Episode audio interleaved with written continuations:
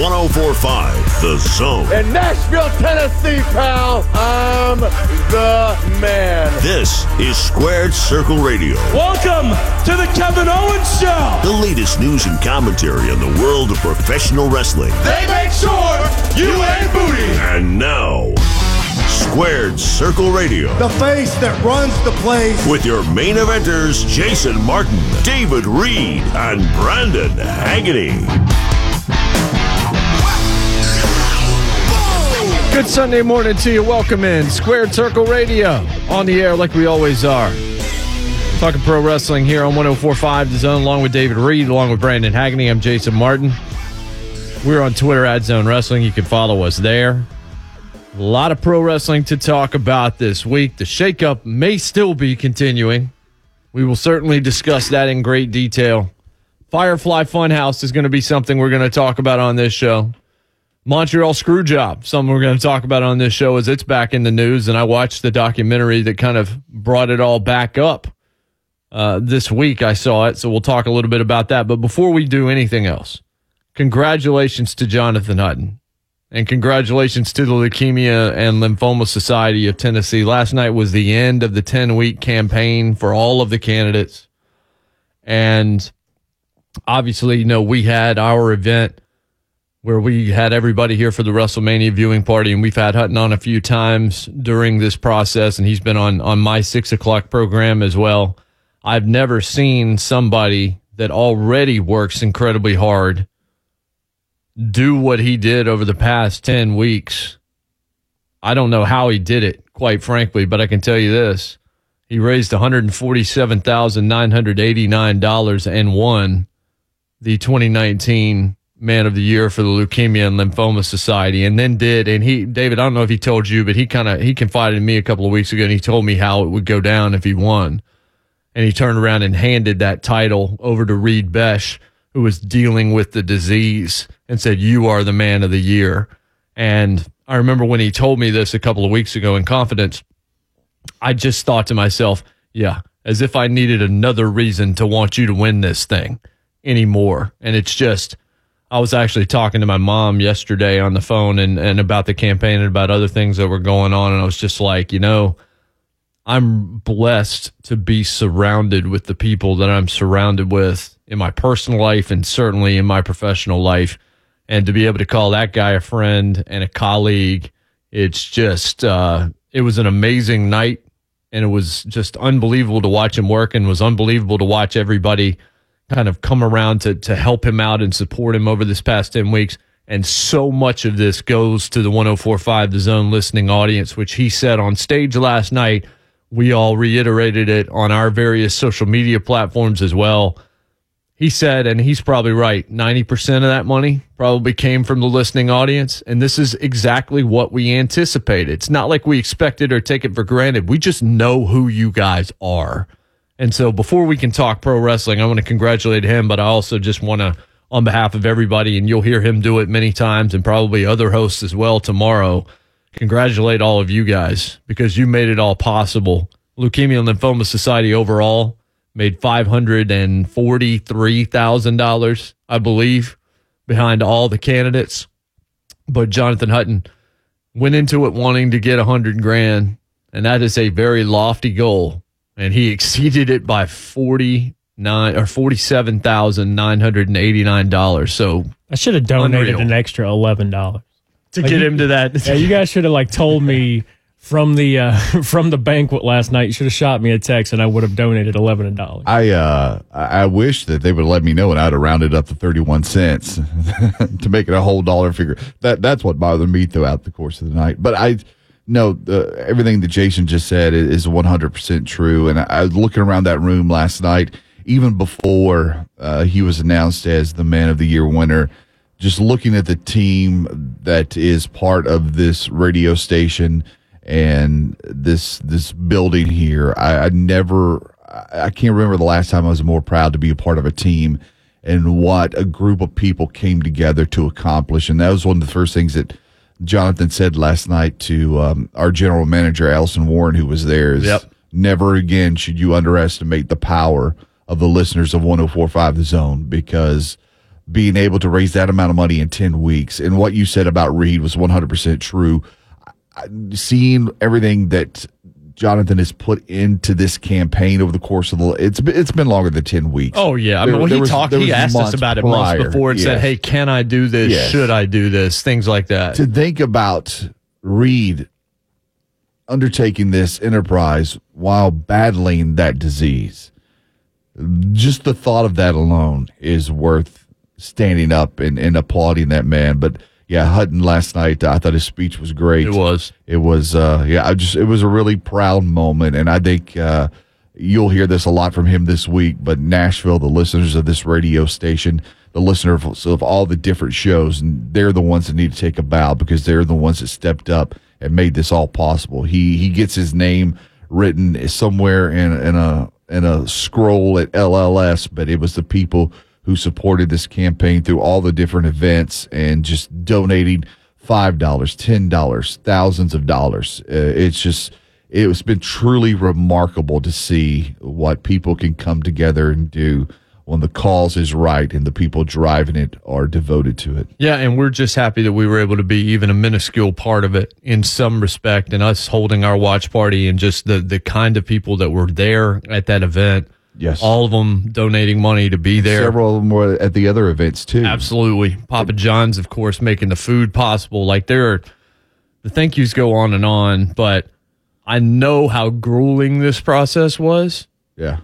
And so I know that there is relief as well in it being over. I talked to his wife Claire last night and you could just see she she even said she goes, It doesn't even feel real. Yeah, I, I took over the, I right took now. the I had the honors last night of reintroducing those two to each other. So uh, if, if there's another Hutton uh, rolling around here in nine months, I feel like I'm somewhat responsible for that. Yeah. I was always going to be on board, uh, just because uh, you know Hutton and I go back a long ways to when he was an intern at Titans Radio when I was in uh, working over there. But I, I would have done it if he'd have told me how great those Brussels sprouts were last night at that banquet. I'd have done it for the Brussels sprouts. Not not the most healthiest Brussels sprouts I've ever had, but probably the most tasty. That honey barb that honey bacon airline chicken Yeah, was pretty solid as well. But it was it was a tremendous event. Congratulations to Hutton. He's been a supporter of this program since I don't know before we started it when we first even hatched the idea of it over five years ago. So to watch that, you know, none of us are surprised that he won because we knew if he was going to do it, he was going to do everything under his power to to win as much money as possible. But I remember being at the songwriters night and Reed Besh, the the aforementioned guy who he turned the title over to last night, he had a mask over his face. Like mm-hmm. he's he is really battling. He is actively battling and so it was and just the look on his face. Like it caught him off guard and I you know it was it was every bit the moment that that we thought that it would be. But a great night and congratulations to Hutton and, and certainly everybody else take a bow. This is what the zone listening audience did. It's what you did at Toy Field. It's what you do every time we ask just for your time or for anything from you. You always exceed those expectations. I'm sure he will have plenty to say about that uh, tomorrow on the midday 180. Let's go ahead and take an early break because there's not a great way to segue for two minutes into pro wrestling content. So when we come back, we will begin to talk about the shakeup, about WWE stock, and yes, about Firefly Funhouse. That is a thing. Maybe we'll actually lead with that next. Squared Circle Radio rolling right along here on a Sunday on 1045 The Zone. We're really glad that you're our friend, and this is a friendship that'll Yep. Firefly Funhouse. Welcome back, Squared Circle Radio 1045 The Zone. Brandon Hagney, David Reed with me. I'm Jason Martin. I do like this music. It's peppy. Like I was, I was not feeling it coming in this morning. Drank a coffee, had a headache. Now, I'm, now I'm, I'm amped. I'm ready to go. All right. It's like a nice alarm clock in the morning. Like I, I know some people that have like really harsh, loud. yes. Um, I used to live with a guy. One of, one of my old roommates when I was in college had like the Mega Man Two theme song as his alarm clock. So like literally every morning at like five forty five, echoing throughout the house, you would hear like. Whoa. every morning. I uh, but there, that that was that was pleasant. That was nice. there was about a month and a half after Lindsay and I got married that uh, we went through just about every alarm on her phone because she had the most obnoxious. It sounded like a submarine diving to the depths of the ocean. There was a. I I also lived at this point with my uh, friend Derek, who was the best man at my wedding, and his alarm was even worse. He could not wake up. He was one of those guys that just like literally Oh, could yeah. not wake up, and he had an early morning job at that time, and he was late for this job like ten or twelve times. Like he was on the verge of getting fired. Let me suggest what'll wake you up. Brie mode. That that's a good one. That's a good one. But somehow he went and found an alarm clock that not only was just an alarm clock that you put on your uh, nightstand or whatever, but it also had this like ball. Yes, It was a I saw this. vibrating ball that you put in between your mattress and box spring. So this, whenever your alarm went off, this ball would also vibrate and shake your entire bed. Now I'm And it- good.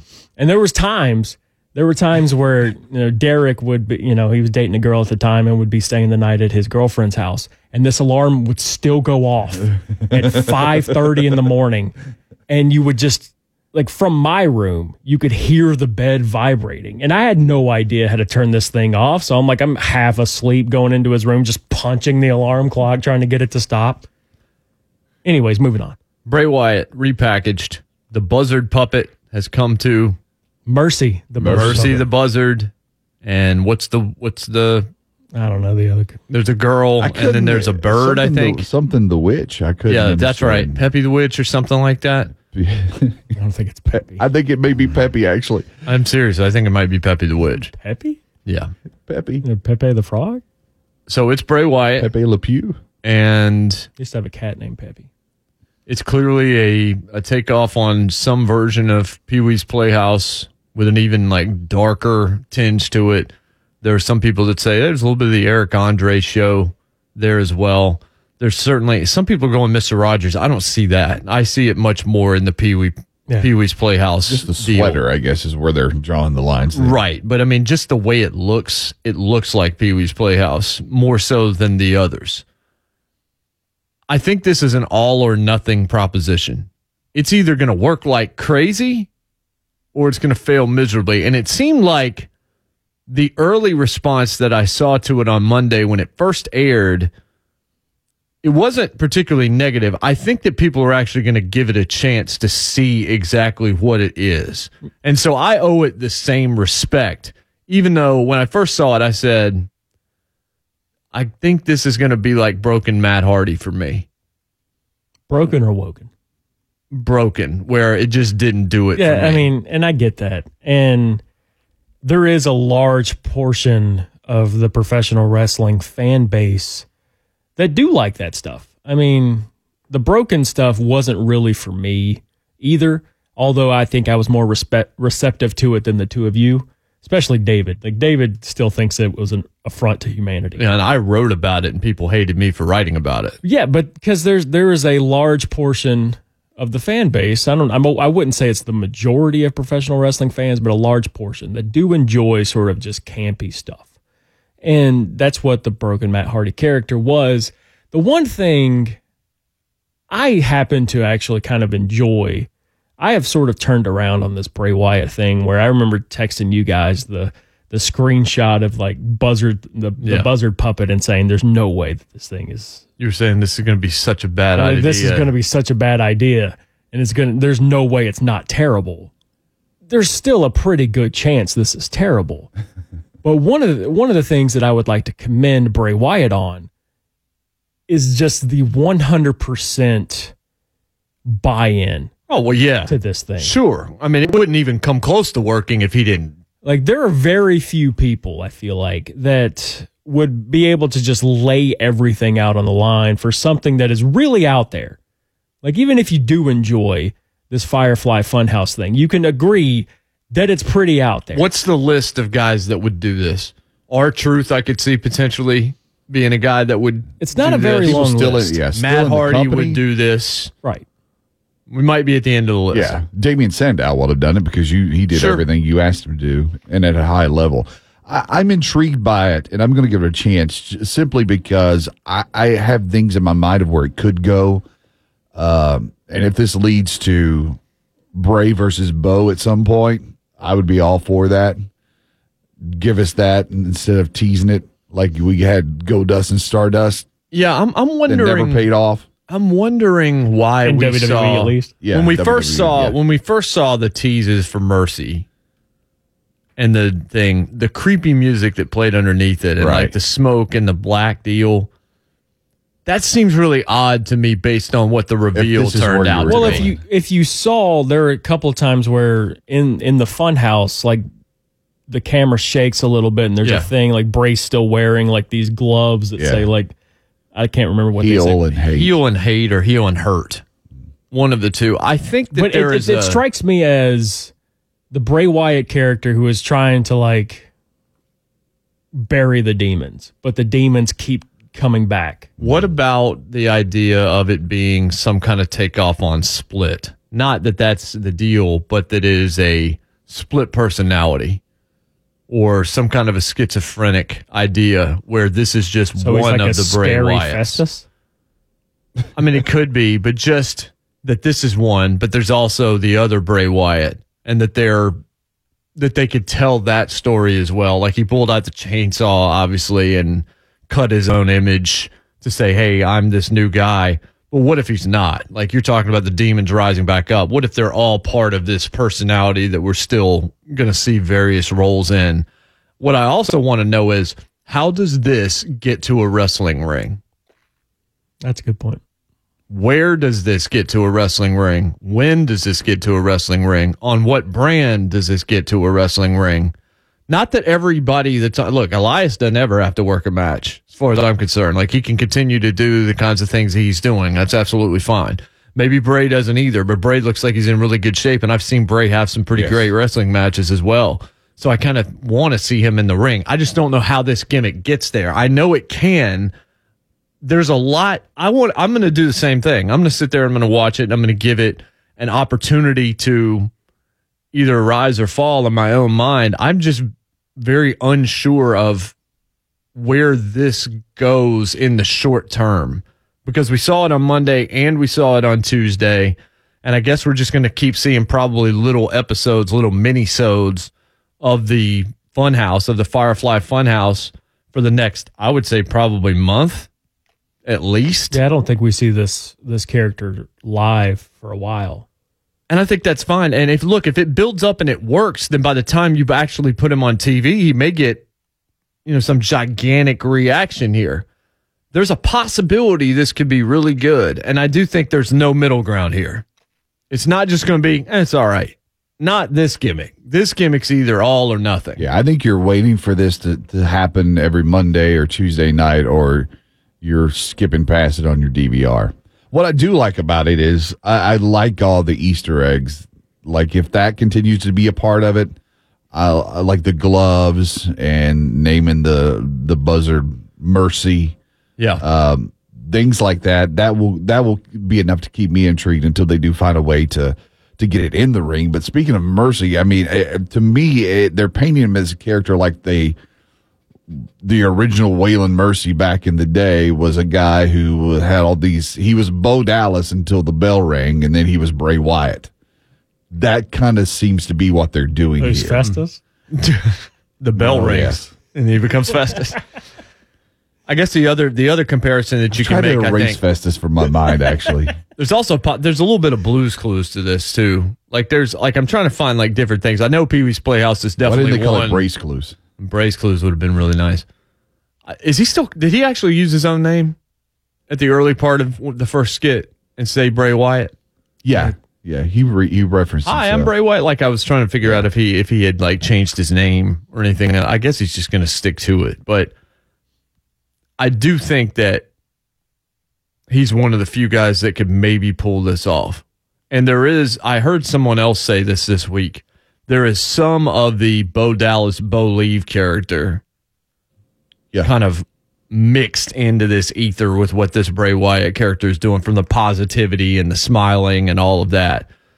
And that's what put in my mind the fact that of you know we might finally get Bray acknowledging that Bo's his brother, bringing him into the fold, and that leading to a feud between those two down the road. Well, the superstar shakeup has moved Bo Dallas and Curtis Axel to SmackDown. Oh, it was like I didn't, I didn't know. Yeah, that happened like two days. It I happened was like two- it happened- NXT, like It, it legitimately happened on Friday. the rollout of the whole superstar shakedown, uh, a- aside of all of the big names, has been just like, oh, here's this person walking out for the first so, time on a it's new show. so ridiculous. Brandon made this point, and it just continues to be more and more true by the day. They had how long knowing that this was coming? Well, we had talked about on this show for months that we thought that would be when Kevin Owens came back because you knew that the superstar shakeup was happening the Monday after WrestleMania, after the Raw after WrestleMania In Montreal. In Montreal. We knew that for months. Yes. And you would have thought the way that they handled this thing, you would have thought that about 6:56 p.m. Central Time on Monday, executives from USA and Fox told WWE you have to have a shakeup tonight. Yeah. well, that was a, that was actually the Vince McMahon rewrite. Uh, Right. That was that was him. There's so many stories surrounding this as well, and there's some misinformation about why certain things have changed, and there's injuries. The Kevin Owens heel turn that happened on Tuesday night was not supposed to happen, but Too soon. Too things soon. happened that forced it. He was going to be the second babyface, second highest babyface on the brand. Like here's the th- Daniel Bryan got hurt. yeah we were, Kofi got we were supposed to get a rematch. I believe we were supposed to have a rematch between Kofi and Daniel Bryan at Money in the Kevin Bank. Owens was supposed to be a long term babyface, and they just had to change that thing on the fly. And this scares me a little bit Not about only- Daniel Bryan, too, because we don't really know what's wrong with him. There- He's there just gone. Been, there has been zero really reporting surrounding what's going on with Daniel Bryan right now. We just haven't seen him since WrestleMania. But the thing with Kevin Owens, like, I kind of assumed once it kind of became clear that maybe Daniel Bryan, there was something up there. Like, I kind of assumed that Kevin Owens was going to turn on Kofi Kingston. I mean, I even put out on Tuesday before it even happened. I said this whole thing ends with an apron power bomb for Kofi Kingston. And it turned out to be turned out Xavier Woods. But still, like we still have three weeks until Money in the Bank. Yep. Like you could have done this two weeks from now. You could have. You Like, you could have didn't- built up. You could have built up more equity in the Kevin Owens portion of this before doing it, but no, they didn't. So now they just have to write three weeks worth of television, which I don't, I don't trust them to do. W- I like I want to right see Kofi Kingston be- versus Kevin Owens right now. Yes. Like if there were, if Money in the Bank was right now tonight, I would be all in on that match. Mm-hmm. But instead, we have three more weeks of them trying to build a Kofi Kingston versus Kevin Owens story that I don't trust them to write, which is sad that I don't trust them to write three weeks worth of compelling television. So when we come back, we'll talk about what's going to happen at Money in the Bank, some of the plans for this summer, which are going to boggle your mind. Also, we're going back to Saudi Arabia. And so is Brock Lesnar, apparently. Squared Circle Radio back in the flash here on 1045 The Zone.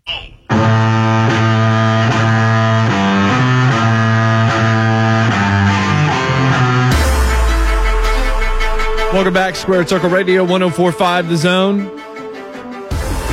David Reed, Brandon Hagney. I'm Jason Martin. We're on Twitter at Zone Wrestling.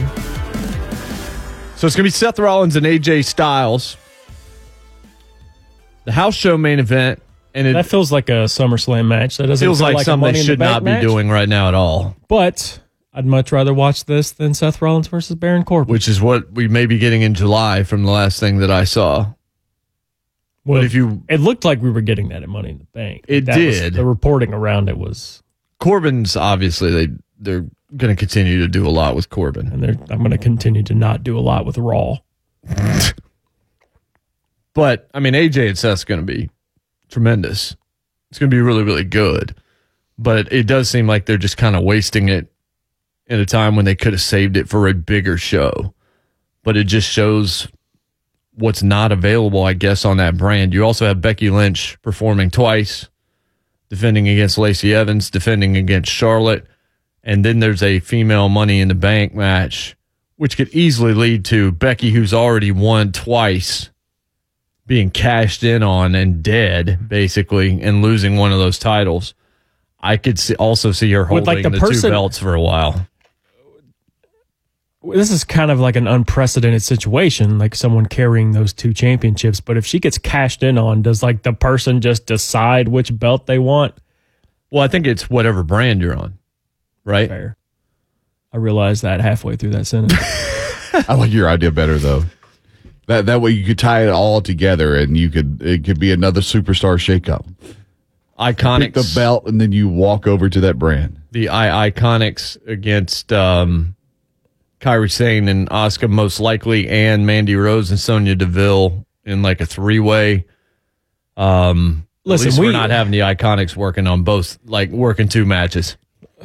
we all have issues with the iconics uh, in ring work, and and your mileage on whether or not you enjoy the characters could vary uh, from person to person. I just don't understand WWE's thought process behind giving an act, whether it's one person or two, championships, and then continuously having them lose. Yeah, they they haven't Like, won. They haven't won since they won those No, matches. and not only have Since they not won the won, they are losing in spectacular fashion, like 90 seconds. Well, here's the thing: you get these new championships, you want to build credibility with them, so you put them on Sasha and Bayley. Perfect, that's good. Leave them on Sasha and Bayley for a while. Let them have good matches with them. Now you've got Asuka and Kairi Sane. If they win them, they should, like I've said before, they should hold them like Bruno Sammartino. Like never lose them joints. Like if they're around 20 years, Asuka and Kairi Sane are champions for 20 years. Like 55 year old Asuka still. How did we how did we get to the point why do winners not win anymore? Like that's the thing. Uh, go back last week with the original superstar shakeup that we thought was going to be contained to two. This is two version days. version one. Version one, V one of the superstar shakeup. Like you had the what the Viking experience that are now the Viking Raiders, and that, may might be the- changed again because they sent a poll out after the show and said, "What do you think of the Are you Viking serious? Raiders?" Yeah, they're- we might have a third change of their name, but they debut and immediately pin the tag team champions. Like, uh, you know, Andrade comes over to Raw, immediately pins the Intercontinental Champion, In then, go- then goes to SmackDown and then and, gets pinned. Yes, But that's the thing, like uh, over and over and over again. The only, I feel like the only champion that didn't get pinned that Seth. day is Seth and Samoa Joe because Samoa Joe was sick. that's right. Because he was unable to perform, he was unable to lose. It's true. It's amazing how this is how WWE works too. Between pay per views, guys that hold championships lose over and over again, and then they win again on the pay per view. So it accomplishes precisely nothing because it's a bunch of non title wins. Okay, now it's for the championship. Now you can't win. Well, the thing about it too with the iconics, look, we get it. We don't like them. That's all the more reason to have them find ways to screw people out of wins on television until you take the belts off of them. Like I don't understand how this is Oh, so no, hard I for agree. people who get paid to do this. I in this agree. They should be cheating their Yes. rear ends off and winning and going over. and do it in, in three minutes, so I don't have to waste that much time of my life watching the iconics. I, truthfully, again, you're trying to build credibility, and instead of keeping them on pretty talented wrestlers, you put them on sports entertainers. That's what you did. You basically took that thing back to the divas realm by putting it on them. And now, if it were me, I would screw Asuka and Kairi Sane out of them for a couple of months. Let the iconics like uh, because at this point the wins and losses don't matter, especially if they're by hook or by crook kind of deals. But you have told us with the past couple of weeks of television that they stink because they can't win matches. So then when they do show up and win at the pay per view, that's not going to make you mad because they won. It's just going to make everybody mediocre. And not only can they not win matches, like for two weeks, the both of them have just been mowed through by Naomi yeah, on Raw. that's right. Like just not even a one on one match. Like yes, she won the one on one match and then just ended up beating the crap out of the other one. So who who who do you think they're going to put with her as a tag team partner? Because they're going to put somebody with her. You think about Alexa maybe as a baby face if they wanted to do that. Dana not- Brooke if they want to give that a shot. There's not a lot of people that make sense on the Raw women's roster. There's really only three, right? I'm trying to even think who the third one is. I mean, I guess Natty's still is Natty still on the brand? She she's still there. There's nobody that's a, that's a natural fit there, but you would imagine Naomi's not just going over the Iconics in back to back singles matches for no apparent reason. But Becky Lynch is going to perform twice. The Iconics are not. That's one decision we can agree upon. That's a good move by the WWE. We don't need these things to happen. Money in the Bank has the Iconics probably in a three team tag match. We're going to get Becky versus Lacey Evans, Becky versus Charlotte Flair. And boy, Charlotte Flair is not to blame for everything.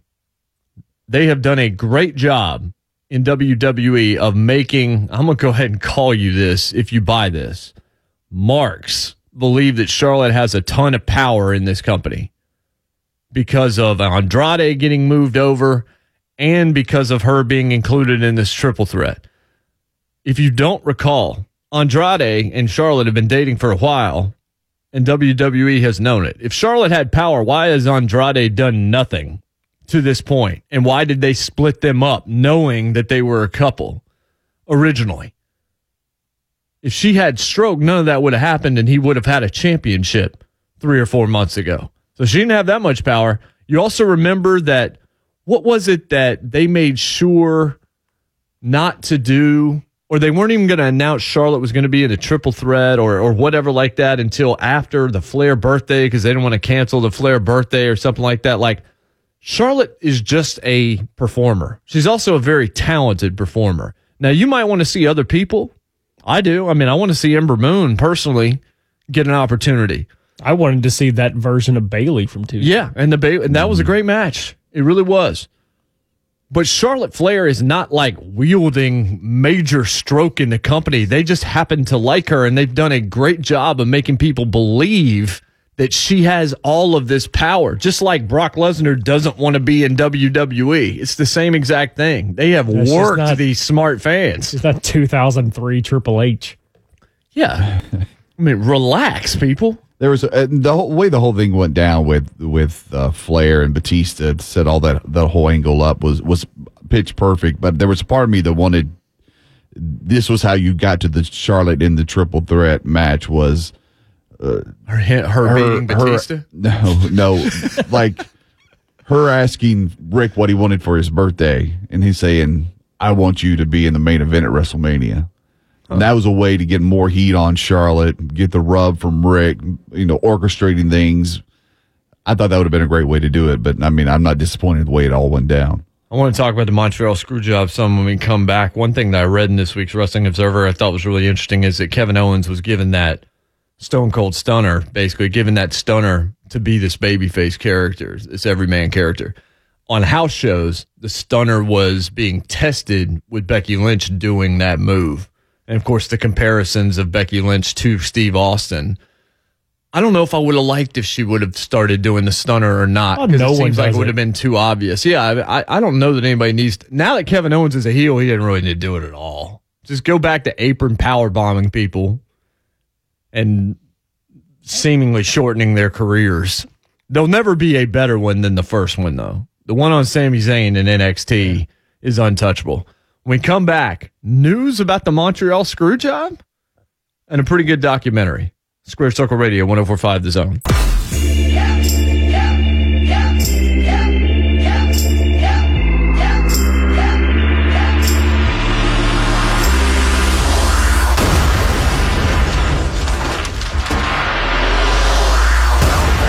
Final segment, Squared Circle Radio here on 1045 The Zone. Big Orange Sunday following us.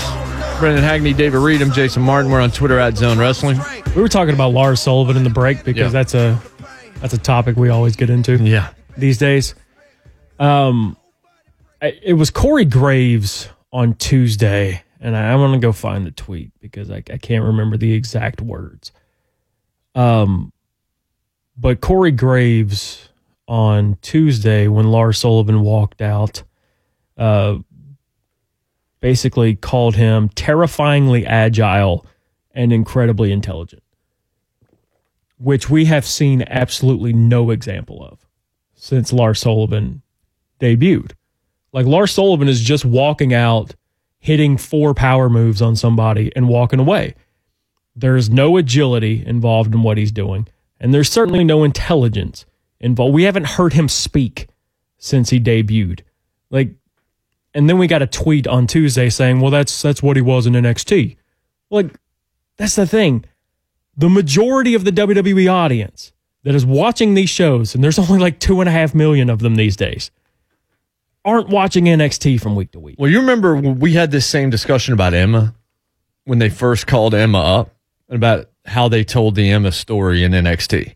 Well, you've got to tell that story to the main roster audience because they don't know the character if they haven't watched the yeah, you NXT can't just product. have some random person showing up doing a goofy dance and expect people to get it. Exactly. I mean, you felt it necessary to tell us and introduce us how many times to Ricochet and Aleister Black and and that whole crew and and and you uh, and you don't think it's necessary for Lars Sullivan who wasn't on NXT television for nearly the same length of time as Aleister Black was. Like we were back when Lars Sullivan was in NXT, the audience was supposed to think of him as like a Hank McCoy type beast in in, in, in the X Men comics. Like he would cut, you know, promos backstage using incredibly like four four to five syllable Right. words. Like we're supposed to think of him as incredibly intelligent. but- Indubitably. But between the ro- between the ropes, he was an absolute beast, a, a savage. That's not been the character. On it, Character's on- done nothing but on the main laugh and laugh and hurt people. Yes. Like he he has basically He's a been built as every other quote unquote monster character that WWE has debuted for more than a decade now. Right. So you should be talking about him in that context until he opens up the rest of that character, and then you can actually start using these other descriptors.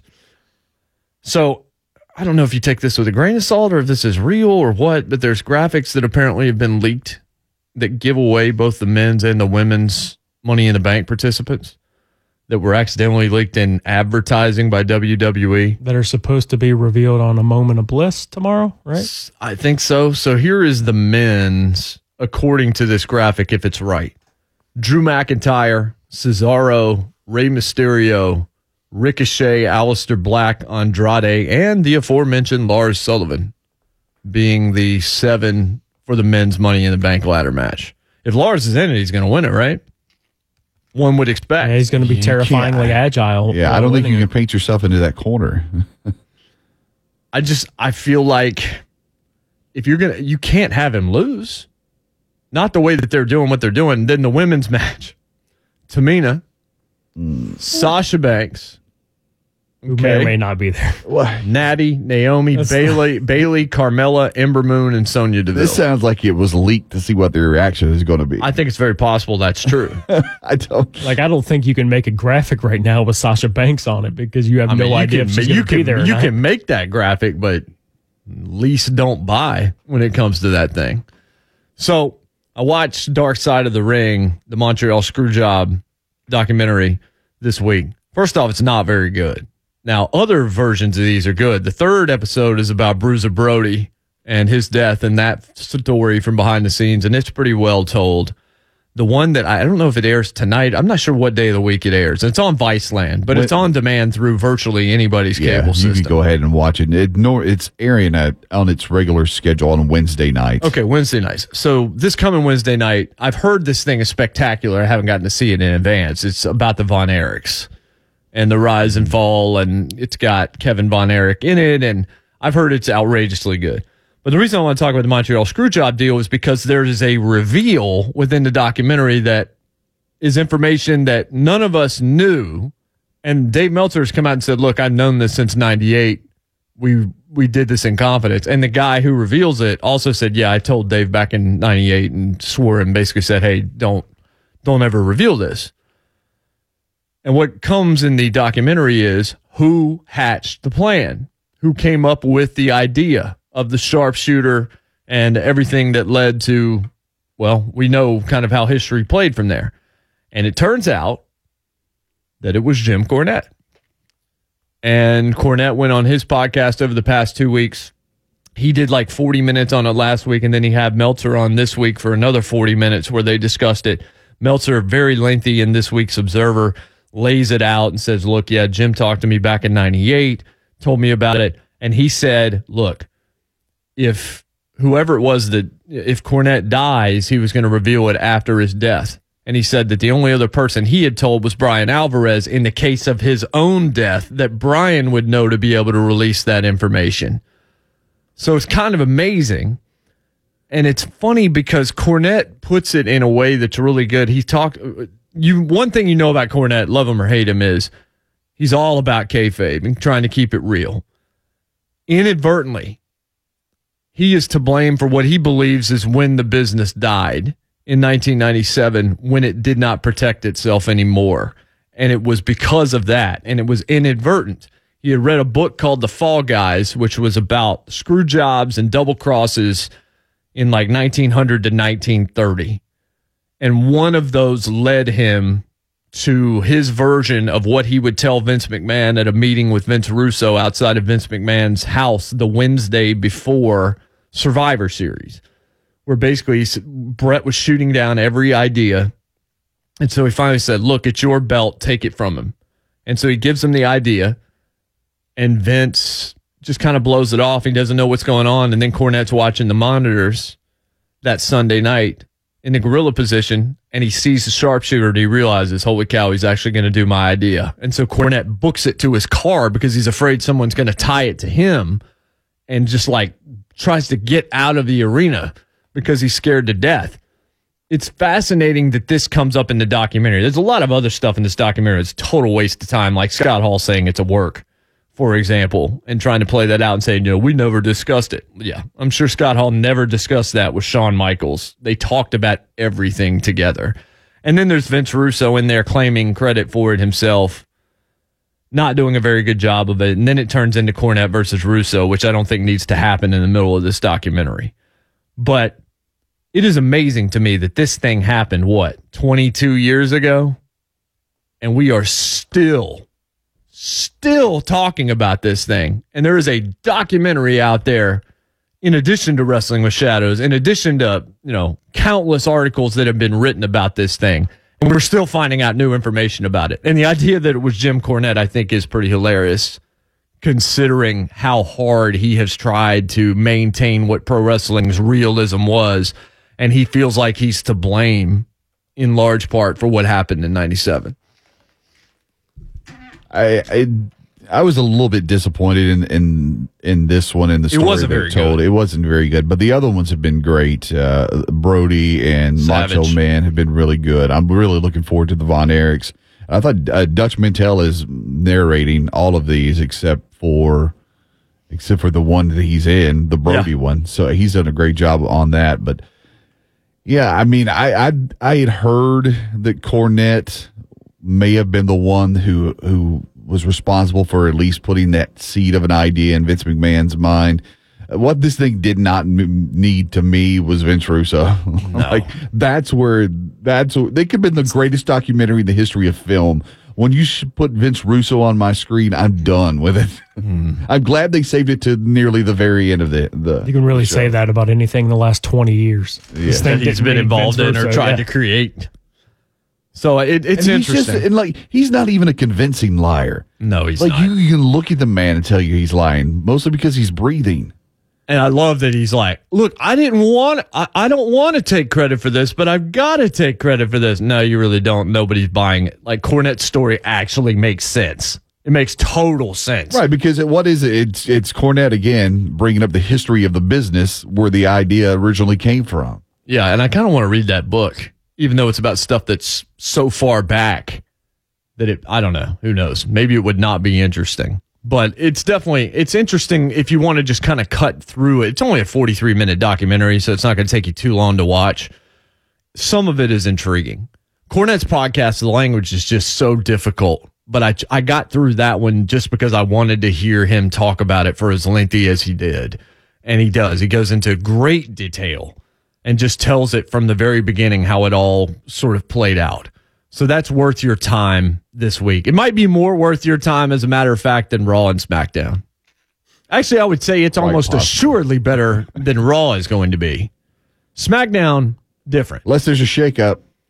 WWE stock price is down, what, 20 bucks this week? We will discuss next week reasons for that, what might change. It's going to go back up because of Saudi Arabia and because of Fox. I still think this stock's going to be in bad shape in a few years. And the ratings right now, Ratings there there doesn't seem to be a bottom. There doesn't seem to be a bottom right now. There does not at all. So we'll discuss all of that in detail. Again, congratulations to Jonathan Hutton. We'll see you next week on Squared Circle Radio here on 1045 The Zone.